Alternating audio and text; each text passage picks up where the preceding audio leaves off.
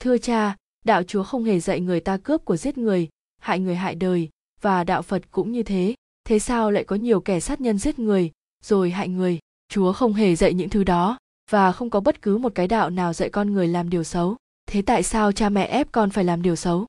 Nằm sâu trong con đường nhỏ là cái xóm đạo đã có từ bao giờ, lẫn giữa những hàng cây là nhà thờ trên nóc có cây thánh giá cao chót vót. Chẳng biết nhà thờ ấy đã xây dựng từ bao giờ lưng tường ngả màu rêu phong đầy vết tích cũ kỹ theo năm tháng. Những người xung quanh đều theo đạo thiên chúa giáo, vào các ngày chủ nhật, nhà thờ đông đúc người đi lễ. Khác với ngày thường vắng vẻ người lui tới, chỉ có tiếng chuông chiều ngân vang, chậm chậm chút vào không gian tĩnh lặng. Một số nhà vài người tập hợp đọc lên bài thánh kinh. Cái ngày bình rời về đây sống, thấy mình như quá đỗi xa lạ. Vì cả cái xóm này, nhưng chỉ có duy nhất anh, là theo đạo phật. Rồi dần dần cũng quen với hình ảnh tiếng chuông nhà thờ, những bài kinh thánh và một số người ăn mặc rất lịch sự đi lễ vào các ngày chủ nhật khác với trước cứ thấy là lạ trong sự ngỡ ngàng của một đạo mà từ lâu đã nghe qua nhưng chưa bao giờ anh tìm hiểu sâu hơn về nó ngoài ra cũng nhờ đến đây và quen biết một cô bạn gái tên Chi nên anh cũng am hiểu về các hoạt động của đạo Thiên Chúa Giáo. Căn nhà của cô Chi sau lưng nhà thờ, anh quen với Chi và có tình cảm cũng được một năm trời. Tuy thời gian quen nhau chưa gọi là lâu lắm, nhưng cũng được Chi chia sẻ về tất cả mọi thứ của cái đạo mình để Bình biết thêm.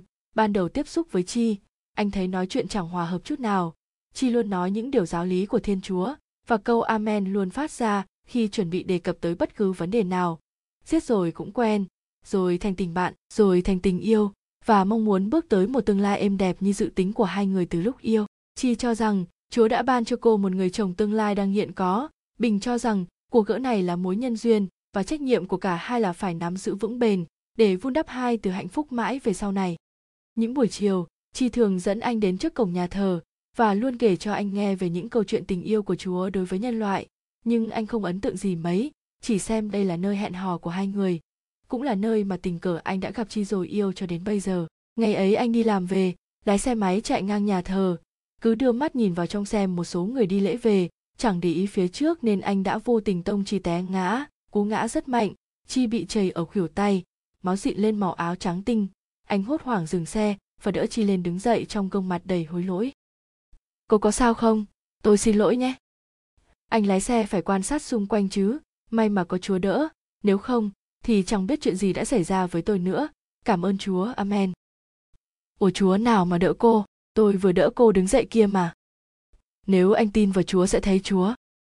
Tay cô đang chảy máu kìa, hay tôi đưa cô đến bệnh viện để họ xem vết thương nhé. Không cần đâu tôi đã bảo có chúa giang tay che chở, nên chỉ chảy xước không bị quá nặng. Tôi xin lỗi cô nhiều nhé. Chị quay lưng đi hòa mình vào đám đông rồi mất hút, bình vẫn nhìn theo với đôi mắt tự trách mình. Anh lắc đầu chép miệng, may, mà mình đụng phải người trong đạo. Nếu không phải người trong đạo, thì họ sẽ không dễ gì mà bỏ qua. Như trường hợp thế này nghĩ lại trong cái xui cũng có cái hên. Bình đến xe máy, dồ ga đi xa khuất cái cổng nhà thờ đang có đông kín người đang đi. Bình về đến nhà, thấy nhẹ nhõm trong người cứ nhớ tới cái cảnh lái xe không chú ý, rồi tông phải người ta nói ai náy vô cùng. Không biết cô ấy có bị làm sao không? Nếu lúc đó mà họ làm lớn chuyện, thì anh cũng chẳng biết xử lý như thế nào. May mà họ bỏ qua không truy cứu trách nhiệm. Đang nghĩ ngợi vu vơ về sự việc đáng tiếc xảy ra lúc chiều rồi, thì xung quanh bỗng chìm vào một màu tối đen. Không còn ánh đèn nào sáng như vừa rồi. Xung quanh như chìm vào một thế giới khác, đầy u tịch lẫn nỗi cô đơn đang trùm lên cái xóm đạo. Nơi này rất hiếm khi cúp điện. Ánh sáng là tương lai là niềm tin nào đó được dạng người trói lóa, như tiềm thức con người luôn cần ánh sáng để sống nhìn thấy tia hy vọng và biết cuộc đời có nhiều gam sắc mang nhiều ý nghĩa trong mỗi chúng ta. Nếu một mai ánh dương không còn nữa, cuộc sống của con người chẳng khác nào địa ngục, thật vô vị. Những đôi mắt dù cố mở có khác gì trong trạng thái nhắm im lìm. Bình luôn có quan niệm như vậy, chẳng thích cái bóng tối chút nào. Anh dắt xe ra đi tìm mua vài cây nến về thắp tạm, để xóa đi một phần nào bóng tối quanh mình anh ghé vào một tiệm tạp hóa cách nơi ở không xa, nhìn xung quanh nhà nhà thắp lên vài cây nến trông lung linh, như những ngọn hoa đăng mà anh vẫn thường thấy trong những mùa vu lan báo hiếu ở dòng sông quê nhà. Chị ơi, bán em hai cây nến. Dạ chờ chút. Người chủ tiệm đang loay hoay lục tìm, quay sang hỏi. Hết loại nến nhỏ rồi, còn loại to được không anh? Bình nhìn gương mặt của cô chủ qua ngọn nến đang cháy, anh nhận ra ngay, chính là cô gái lúc chiều mà đã bị anh tông xe cánh tay còn dán miếng bông gạc màu trắng. Dạ chị lấy đỡ đi. Của anh đây, của sao lại là anh? Tôi nhận ra cô rồi, cho tôi xin lỗi về sự việc lúc chiều nhiều nhé. Chứ không phải hồi chiều tôi có nói rồi đấy sao? Chúa đã giang tay cứu tôi thoát nạn. Dù chúa hay phật gì cứu cũng lỗi do tôi. Rất xin lỗi, nhưng không ngờ cô lại ở đây. Tôi cũng ở gần đây thôi. Anh mới vào đây sống hay sao? Nhìn anh rất lạ. Nào giờ tôi chưa gặp, vì cái xóm đạo này, tôi biết nhiều lắm đúng vậy, trước kia tôi ở ngoài kia, nhưng giờ vào đây chưa yên tĩnh. Anh có phải người trong đạo không? Vì ở đây ai cũng thế. À không, tôi đạo phật à nói chuyện nãy giờ quên mất, tôi trả tiền đến đây. Chỉ có hai cây nến mà anh đưa tiền mệnh giá cao quá, thôi bữa nào anh tới đây mua rồi đưa luôn. Dạ được, lần sau tôi mua ghé mua thì trả luôn, tôi xin lỗi vì chuyện sơ ý của tôi lúc chiều nhé, tôi về đây.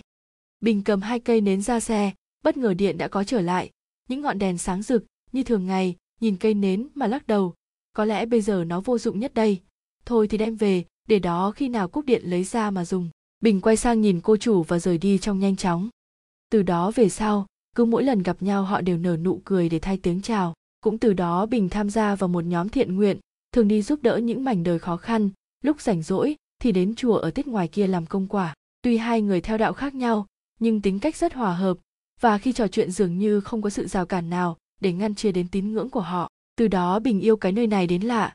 Đi đâu cũng muốn quay trở về và không muốn rời đi bất cứ nơi nào khác. Nhớ tiếng chuông nhà thờ vang lên những chiều, nhớ con đường nhỏ và nhớ luôn cái căn phòng của mình, có hơi ấm của mùi nhớ. Mùi nhớ ấy là bóng dáng và dư âm của chi, một vị ngọt ngào quá êm đềm, đã sâu chuỗi lại những tháng ngày bên nhau đã hơn hai năm. Cái ngày bình đưa chi về ra mắt gia đình ở quê, họ hàng khá ưng ý một cô gái có gương mặt khả ái, tính nết hiền lành, lại giỏi giang mọi việc, đều mong muốn hai người họ sớm cưới để có con, có cháu, bế bồng với người ta so với cái tuổi 30 yên bề ra thất thì họ đã quá trễ so với một số người.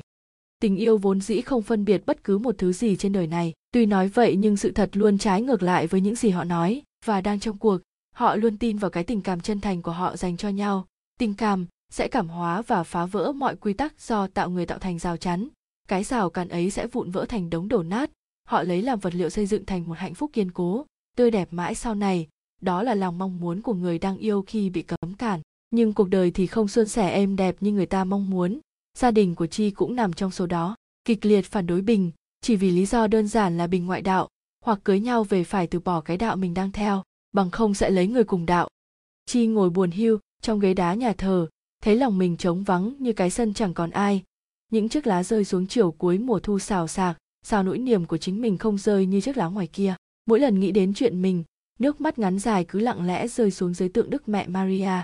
Cô tin vào đức chúa, nhưng không tin vào chúa ngăn cản tình yêu của nhân loại. Và không có một vị thần nào muốn thấy con người chìm vào tận cùng của khổ đau. Tất cả là do con người đưa ra quy luật đó. Cô lặng lẽ đi về, cái bóng chiều cũng dần dần mất mất phía hàng cây xa, chỉ còn lại những cơn gió cuốn chiếc lá bay bay. Từ ngày gia đình chi từ chối bình đóng cửa im ỉm trong nhà, không còn ra chào nở nụ cười vui mừng mỗi khi chi đi lễ về nữa. Chi cũng hiểu bình đang rất buồn, và cô như thế, có ai khi yêu không đến được với nhau mà vui bao giờ. Từ đó chi hao gầy đi nhiều do nhiều đêm mất ngủ, cái nỗi suy tư nổi lên làm viền mắt thâm quầng. Chi yêu bằng là sự thật, bằng cả con tim mình. Cô từng cảm ơn chúa, vì đã ban cho cô một người, như cô đã mong đợi từ rất lâu. Thế sao chúa không ban cho trọn vẹn bên nhau cả một đời, mà tạo ra nghịch cảnh đầy trái ngang? Nghĩ đến nước mắt lại thấm gối, cô có một ý định. Nếu gia đình cô cứ vì chữ đạo mà ngăn cách tình yêu của cô cô sẽ bỏ đi thật xa để chứng minh không có gì có thể cản được một tình yêu chân thành. Bà kêu con chi xuống ăn cơm, đi lễ về rồi nằm mãi trong phòng. Tôi đã gọi rát cái cổ họng mà nó không chịu xuống, mà cái con nhỏ này cũng kỳ. Đàn ông con trai này trên đời này thiếu gì, đâu nhất thiết phải là thằng bình mới được. Tôi thấy thằng bình cũng được, mà tiếc rằng nó là đạo phật chứ nó mà theo chúa như mình thì tôi chấp nhận cho rồi. Thật ra lúc đi lễ tôi có hỏi cha cha nói lấy đạo nào cũng được, miễn con người trung thủy với nhau, yêu thương, không gian dối lọc lừa thì đạo nào không quan trọng. Cũng do ông, người ban đầu không chịu cũng là ông, giờ người nói vào cũng là ông. Ôi tôi mệt mỏi quá. Chỉ nghe vậy mở cửa ra hỏi cha mẹ. Thưa cha, đạo chúa không hề dạy người ta cướp của giết người, hại người hại đời, và đạo phật cũng như thế thế sao lại có nhiều kẻ sát nhân giết người, rồi hại người? Chúa không hề dạy những thứ đó, và không có bất cứ một cái đạo nào dạy con người làm điều xấu. Thế tại sao cha mẹ ép con phải làm điều xấu? Ông nhìn sang vợ rồi nhìn sang chi với câu hỏi dối bời. Cha mẹ ép con làm điều xấu bao giờ? Phụ tình làm khổ người khác, không gọi là xấu thì gọi là cái gì? Nhưng con phải hiểu thằng bình nó ngoại đạo. Ngoại đạo thì sao? Là kẻ xấu ư, hay ngoại đạo là không có quyền kết hôn? Không phải xấu, nhưng về sẽ sau rất khó sống. Nếu nó bỏ đạo thì quá dễ. Thưa cha mẹ, đạo là tín ngưỡng của con người. Cái tâm thiện thì đạo nào cũng tốt, tâm ác thì dù có đạo thiên chúa giáo cũng thế thôi. Đạo nào cũng khuyên dạy con người làm điều tốt, đây là lẽ phải. Chi bỏ đi vào trong phòng đóng cửa lại, hai ông bà chỉ biết nhìn nhau. Những câu nói của chi cũng gần giống lời nói của cha trong nhà thờ. Lẽ nào quan niệm của hai ông bà về đạo đã sai? Tối đó bà nằm xem tivi thấy nội dung của một bộ phim cũng giống tình yêu ngoại đạo của con bà, nhưng cái kết rất đẹp, hai nhân vật chính đã được ở bên nhau trọn đời. Bà rơi hai hàng nước mắt, giọt nước mắt này không phải vì phim, có nhiều tình tiết cảm động, chỉ đơn giản là những ngày tháng con bà trải qua đầy đau khổ, như nhân vật nữ. Bà tắt tivi đi vào trong phòng thấy ông ngồi đó nhìn lên cây thánh giá với gương mặt buồn rười rượi. Khuya rồi sao ông không ngủ đi? Mà trông ông buồn quá vậy. Nói thật, ngay ban đầu tôi mong muốn con chi nó sớm lập gia đình nhưng khi nó sắp có thì tôi lại ngăn cản. Tôi cũng mới coi qua một bộ phim, cũng thấy giống với con chi nhà mình, mà cha đạo nói cũng đúng đó, hôn nhân là do con người, chứ không do chúa hay phật gì cả. Hai đứa nó quen cũng khá lâu, gia đình thằng bình cũng đã chịu. Có gia đình mình cứ lấy đạo ra, nhưng mình đã vô tình sai lầm. Vì làm vậy bên gia đình thằng bình cũng buồn, đạo chúa là giang rộng vòng tay, tình chúa cao vời kia mà. Thế bây giờ ông tính sao? Tôi tính cho nó đến với nhau cho rồi mai bà kêu nó nói với thằng bình dẫn cha mẹ nó lên đây thăm chơi, để tính chuyện của hai đứa. Tôi tin chắc hai đứa nó nghe tin này mừng lắm. Không hiểu sao, nói ra tôi thấy nhẹ nhàng quá. Sáng sớm tinh mơ, chi còn đang nằm ngủ, nghe mẹ gọi rồi nói. Bỗng nhiên tỉnh hẳn người ra, chi chạy sang báo tin cho bình biết. Cả hai mừng như tết, họ đã chờ đợi quá lâu, và cuối cùng cũng được như mong muốn.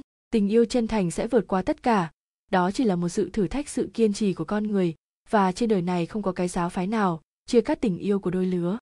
Chiều đó, trời nhuốm đỏ phía dãy hàng cây, những cánh chim từ nóc nhà thờ bay lên cây thánh giá cao vút. Chiều chủ nhật thật êm đềm huyền diệu, khác với những chủ nhật trước.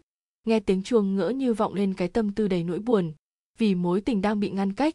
Nhưng giờ tiếng chim ấy nó tuyệt vời làm sao, cứ vang vang chậm chậm vào hồn, rồi chút vào thinh không, như gọi tên ai đó. Nó như một nỗi nhớ, và những lần hò hẹn đúng giờ, tiếng chuông nhà thờ ngân dài bình nở nụ cười cầm lấy bàn tay chi.